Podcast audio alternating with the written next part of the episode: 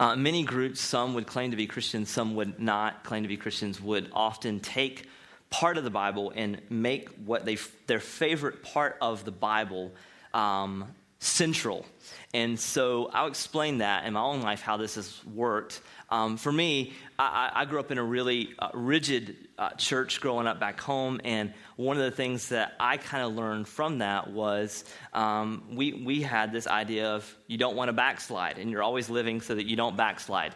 And so that was central in the Bible. So every story, every sermon was about how good somebody was and how you're not good and you need to stop, you need to be more like David or you need to be more like Job and you need to have patience. And so I was always trying to, it ended up being real fundamental. And I was trying to, uh, it ended up being real prideful and arrogant in how I kind of fleshed that out. And so it's because I, we made that central in um, the Bible. And some, some, some groups may take the Ten Commandments and they may make that central in the Bible. And so what you end up having is uh, a works based salvation, if that's the case. Some would put baptism as the center, and so they would equate baptism uh, equal to salvation. And so they would tell you that you need to be saved, you need to be baptized in order that you could be saved. And so instead of making it a symbol um, of salvation, and so others might put Pentecost as the center of their theology and the center of the Bible. And so what that ends up being is uh, you end up looking for Pentecost to happen over and over again, and you might actually tie in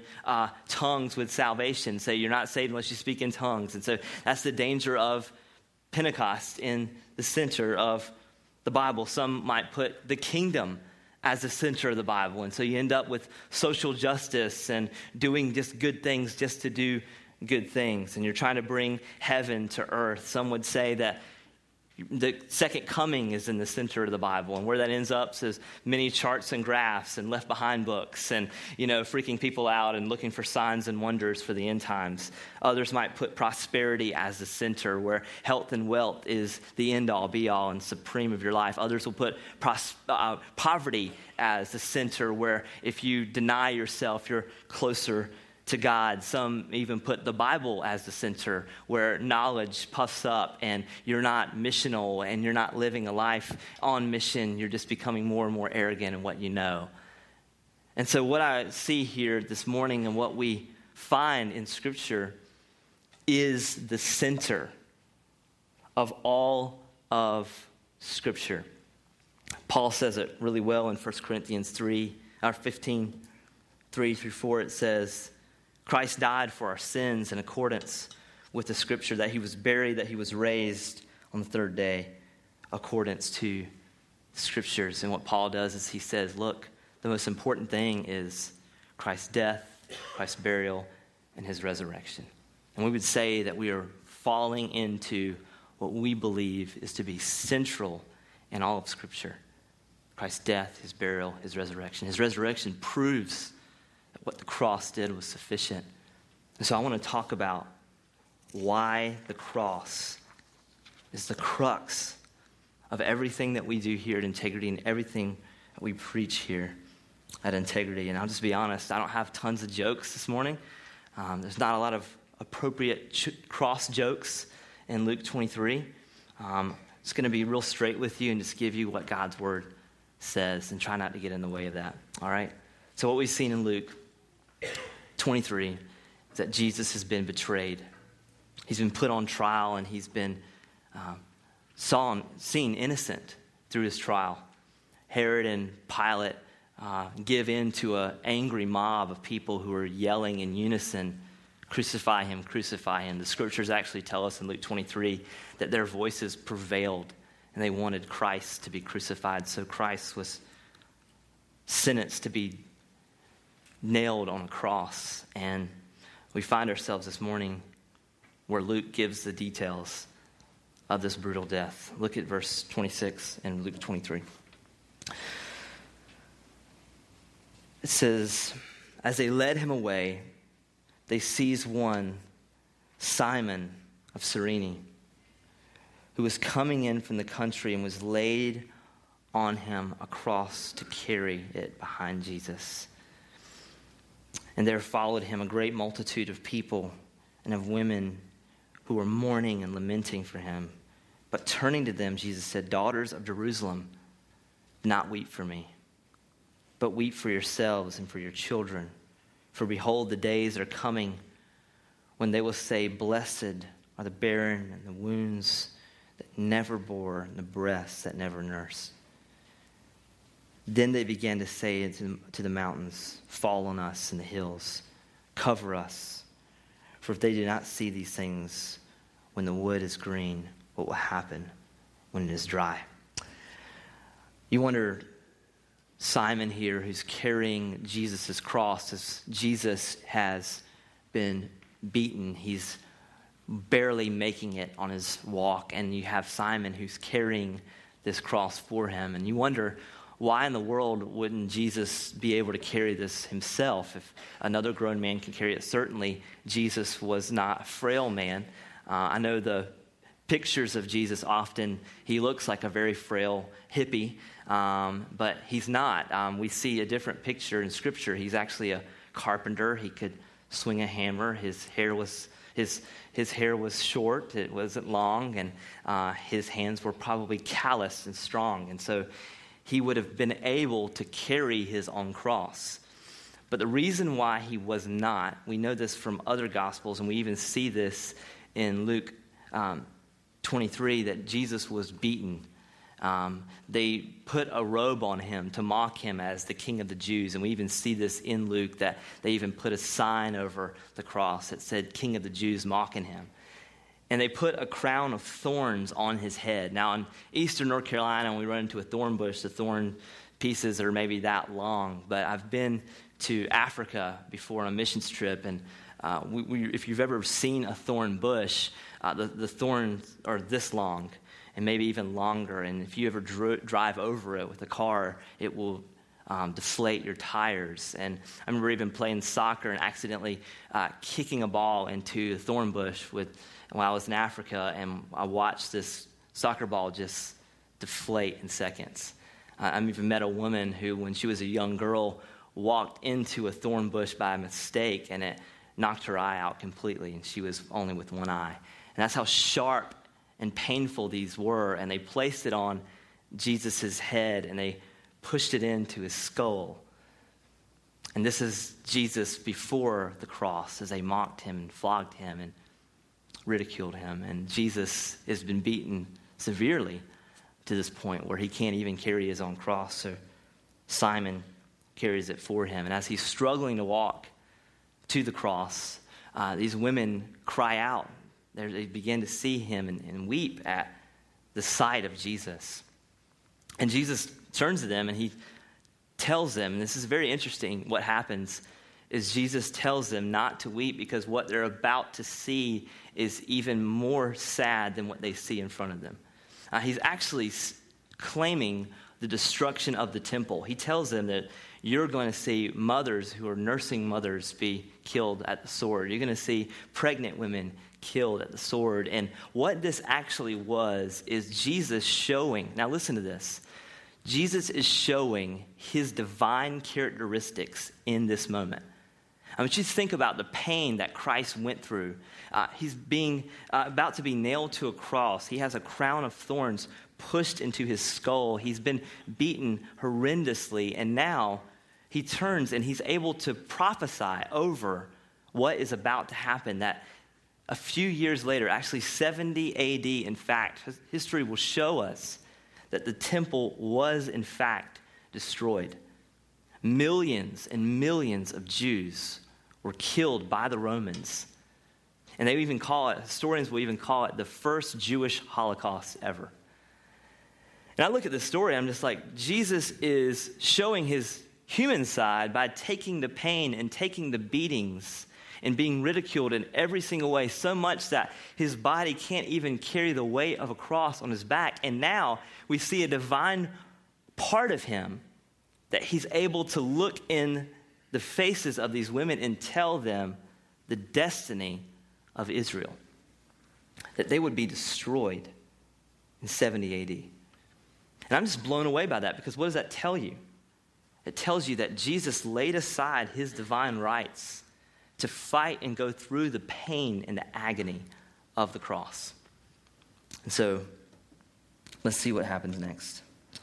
Luke uh, 23, verse 32 says this Two others who were criminals were led away to be put to death with him. And when they came to the place that is called the skull, there they crucified him, and the criminals, one on his right and one on his left. And Jesus said, Father, forgive them, for they not, know not what they do. And they cast lots to divide his garments. And the people stood by, watching, but the rulers scoffed at him, saying, He saved others, let him save himself, if he is the Christ of God, his chosen one. The soldiers also mocked him, coming up and offering him sour wine and saying, If you are the king of the Jews, save yourself. There was also an inscription over him This is the king of the Jews. Now, um, all of these are reco- the, the crucifixion of Christ is recorded in all the Gospels Matthew, Mark, Luke, and John.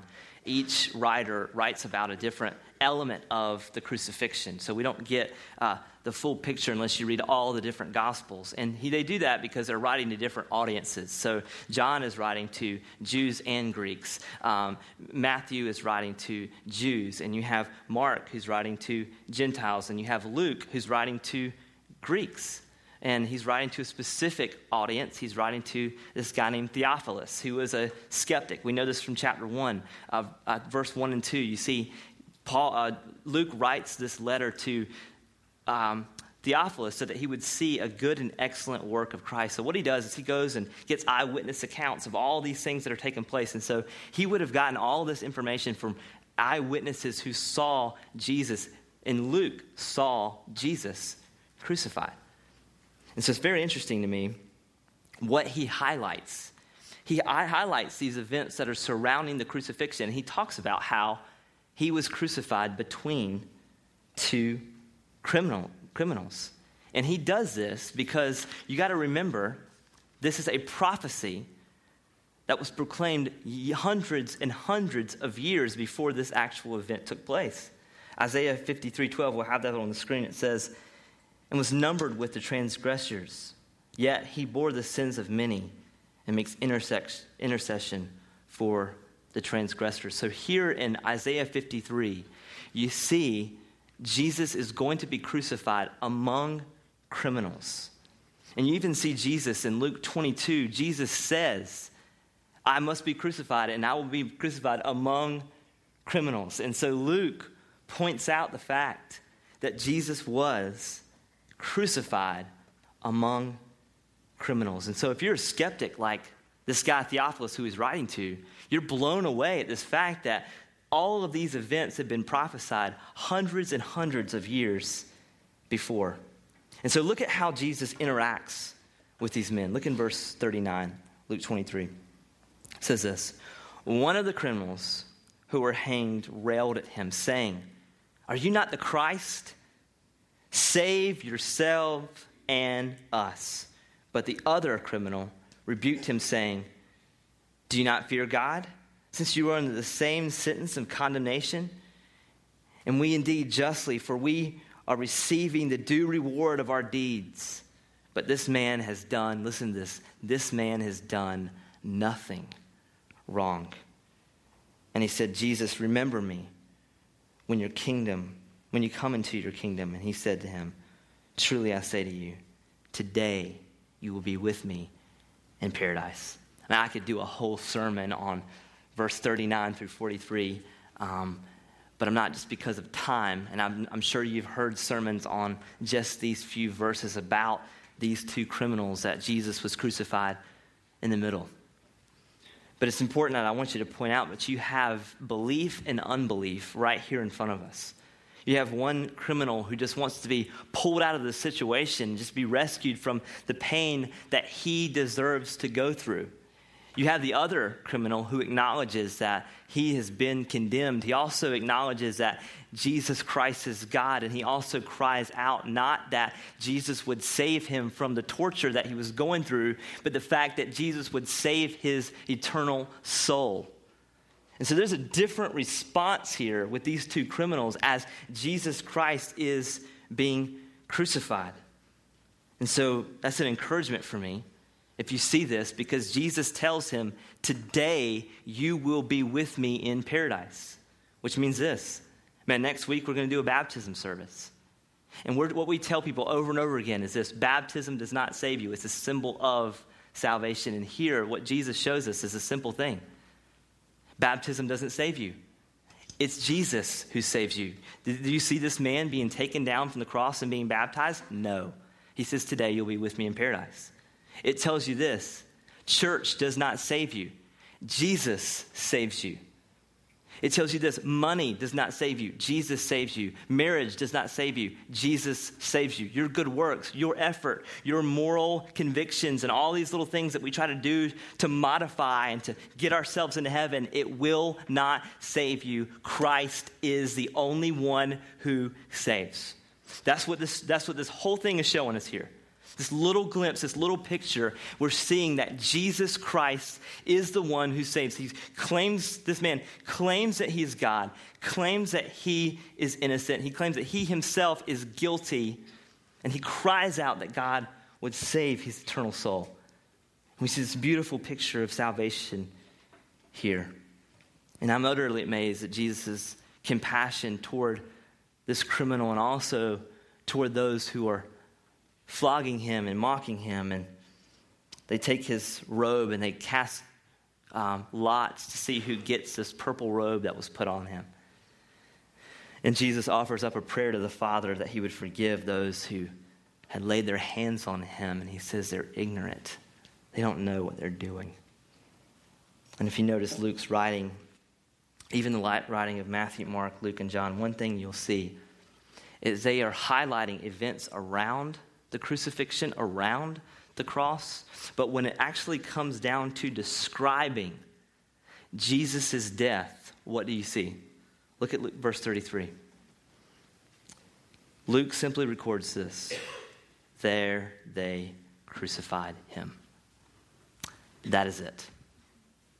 And you wonder, and you see all the movies, and you, and you read all the stories about Jesus' crucifixion. If you've seen Passion of the Christ or Gospel of John, you see these horrendous things that happen to Jesus. And then you see the writers, the gospel writers, Matthew, Mark, Luke, and John, and it gets down to the details, and it's just like they crucified him.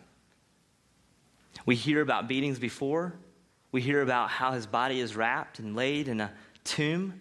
We hear later that he resurrects, proving that his cross is sufficient, that his death is sufficient, conquering Satan, sin, and death. But when it comes down to the actual event, all the writers seemingly say is something very similar. They crucified him. Why would they do that? Well, let me just pose this question. Think about the person that you love dearly the most. If, it's your, if, it's, if you're married, it should be your spouse. If you have kids, your kids maybe. If you have a friend or a loved one or a mom or a dad, and they, let's just think they were murdered. And someone to ask you to retell those events, you wouldn't go into gory detail even if you saw the whole thing. He would just say they were murdered. And if you look at this, these writers, they were friends of Jesus. They're not going to go into detail about here's every little thing that happened. No, they could barely utter the words, but they did say that they crucified him. And so, what I want to show you this morning is I want to expound on what his death actually was, because I do want you to know. This man in no way deserved death on a Roman cross. Jesus died the most painful, bloody, and horrifying death. Um, non Christian writer, uh, historian. His name is Josephus. He's a Jewish historian. He wrote about the crucifixion. He said it's the most wretched of deaths. Uh, Roman um, spokesman Cicero said that Greeks and Romans should never even talk about crucifixion. Uh, Hitler actually would sometimes crucify those who committed treason on Germany. In the Sudan, they even crucify people today to be the, one of the most horrific deaths. Throughout history, death by crucifixion was reserved to display the most despicable deaths. It was so bad that they even made a, a word to describe crucifixion, the word is actually excruciating. And I think we use that word when we have hangnails or small little pains. I have an excruciating pain in my back. What that phrase actually means is from the cross. They had to come up with a word to describe the pain that one actually would go through. For Romans, um, they perfected it. It was made by the Persians, but the Romans perfected it. And it was made in such a way that it would draw out pain as long as possible. And it was done not to Roman citizens typically, unless they had committed treason or ultimate betrayal on Rome. But they would do this to their least, their, their least favorite enemies. And so you have this painful death that was done publicly in the most public place. And so if you were to do it today, it would be in a Target parking lot to put someone on display where anyone can walk by and anyone can mock and anyone could ridicule the person hanging on a cross. And the one would be sat and stripped down of all of his or her clothes, put publicly. You would sit there in agony and pain, sometimes would urinate and defecate on the cross as you're hanging as long as possible so you can experience the most pain. And so I just want you to capture this picture. They wouldn't even do this to women in this way because they would see your face and they struggled with you actually seeing a woman go through that pain. So women were often crucified with their faces toward the cross so that you would not see a woman's face. So they did this to Jesus. They crucified him where everyone could see his face and the agony that he went through. The God of the universe humbled himself, became man, became sin for us, and was crucified in this way. And so, as Jesus breathes his last breath, Luke takes us to this moment that to me is divine and spectacular of how this horrific death, where you would, one would say nothing good can come from this, but Luke shows us something intrinsically different. Look in verse 44. It says this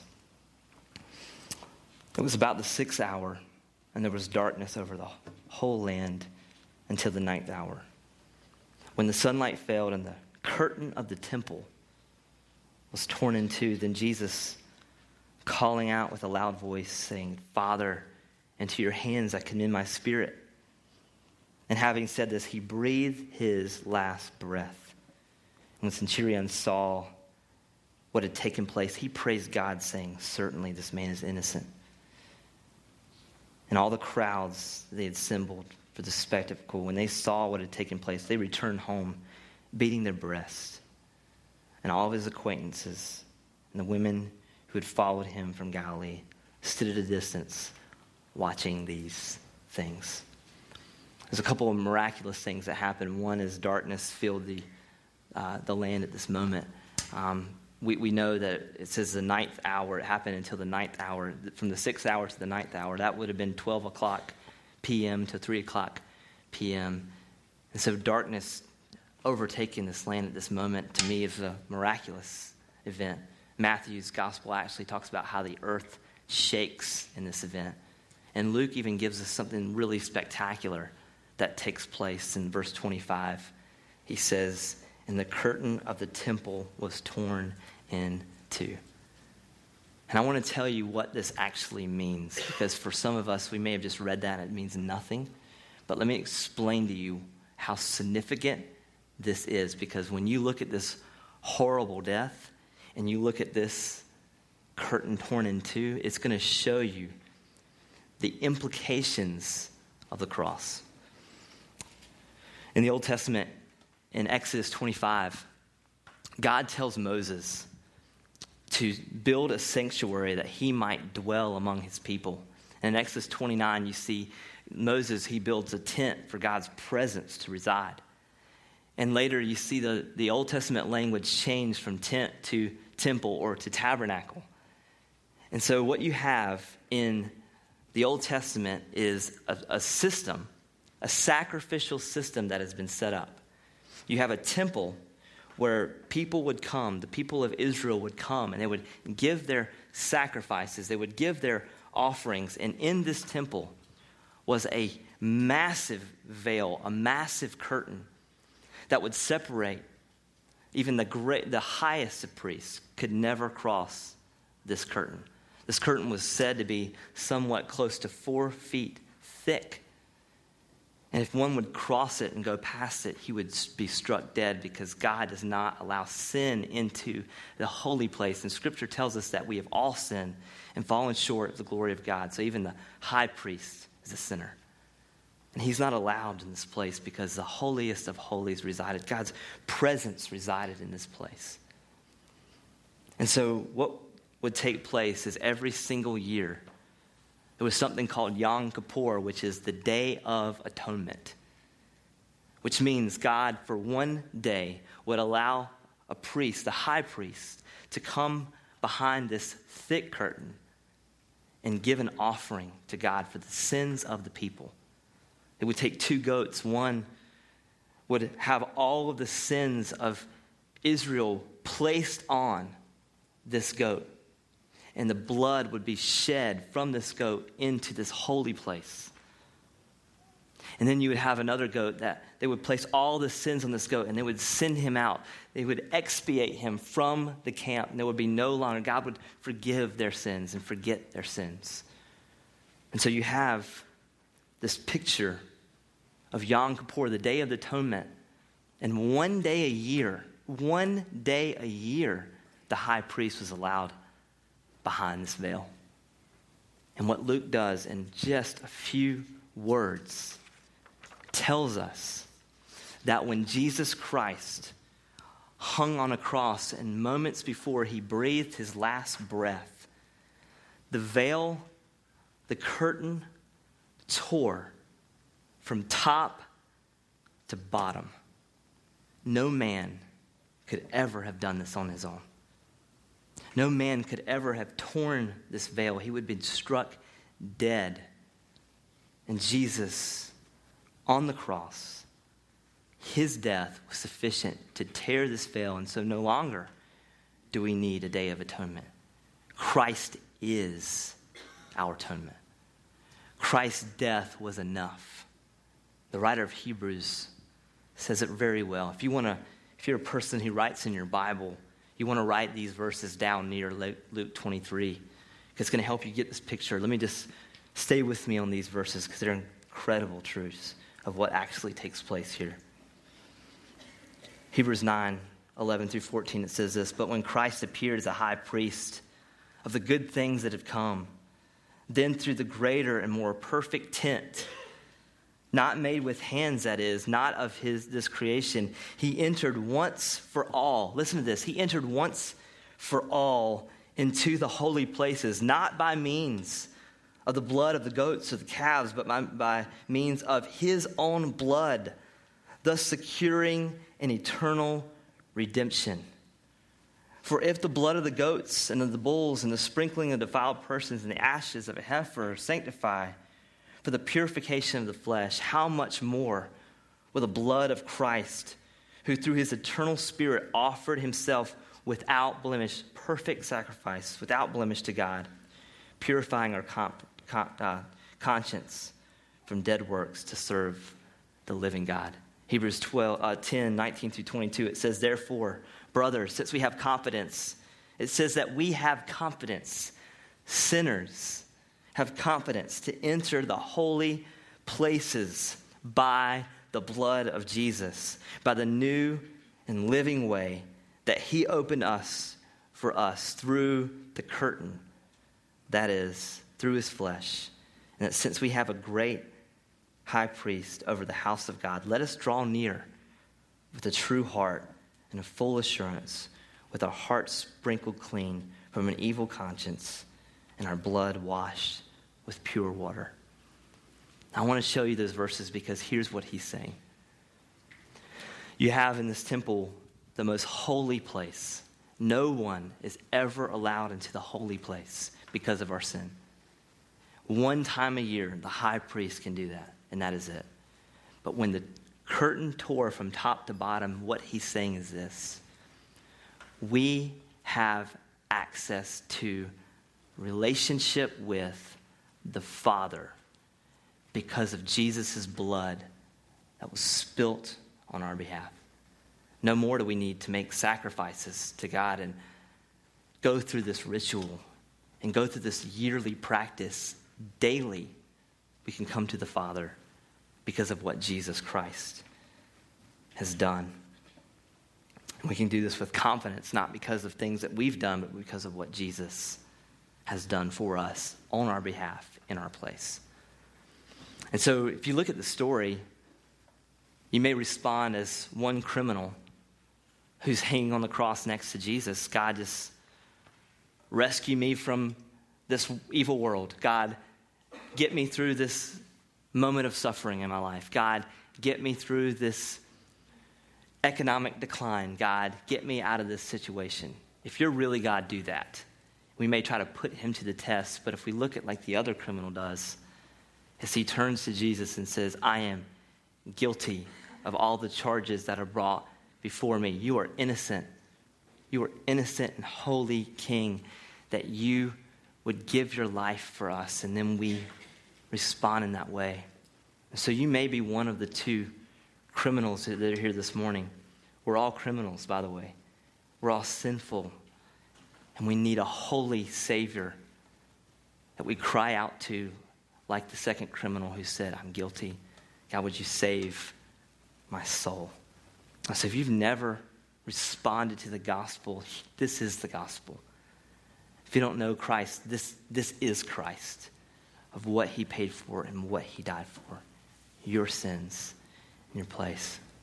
If you're a believer, this morning, uh, my prayer is this that you would be encouraged by the curtain being torn from top to bottom. It means that you don't have to keep dying over and over again. It means that you don't have to live in a world of false guilt and trying to work your salvation. It means that you don't have to go to a priest to be forgiven of your sins because you have a great and wonderful high priest who is faithful and just to forgive you for all sins and to cleanse you from all unrighteousness. It means that if you are struggling with your prayer life, you don't have to go through rituals and prayer beads. That means you come to Jesus. You pray in Jesus' name. And you can you don't have to use rich and spiritual language to pray. You can actually come directly to the Father through Jesus.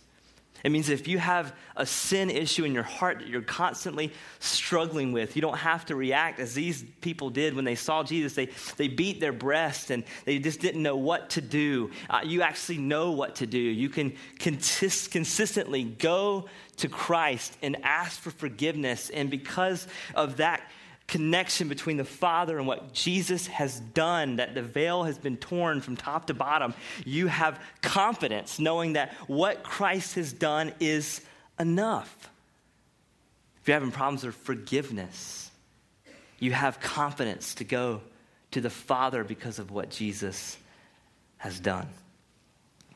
And so, what I want you to see this morning, whether you are a believer or an unbeliever, I believe there's unbelievers here that you would see that the cross of Christ is enough for your joy, for your satisfaction, for everything in this world that would bring you hope is Christ. And there's no hope outside of Jesus because the veil has been torn from top to bottom. And so, my prayer is this I don't have tons of application points. By the way, there's no application points that sit under this point, the cross of Christ is enough. So, my question for you this morning is this Is the cross of Christ enough for you? Let us dwell on that this morning as we respond to the gospel. Let's pray.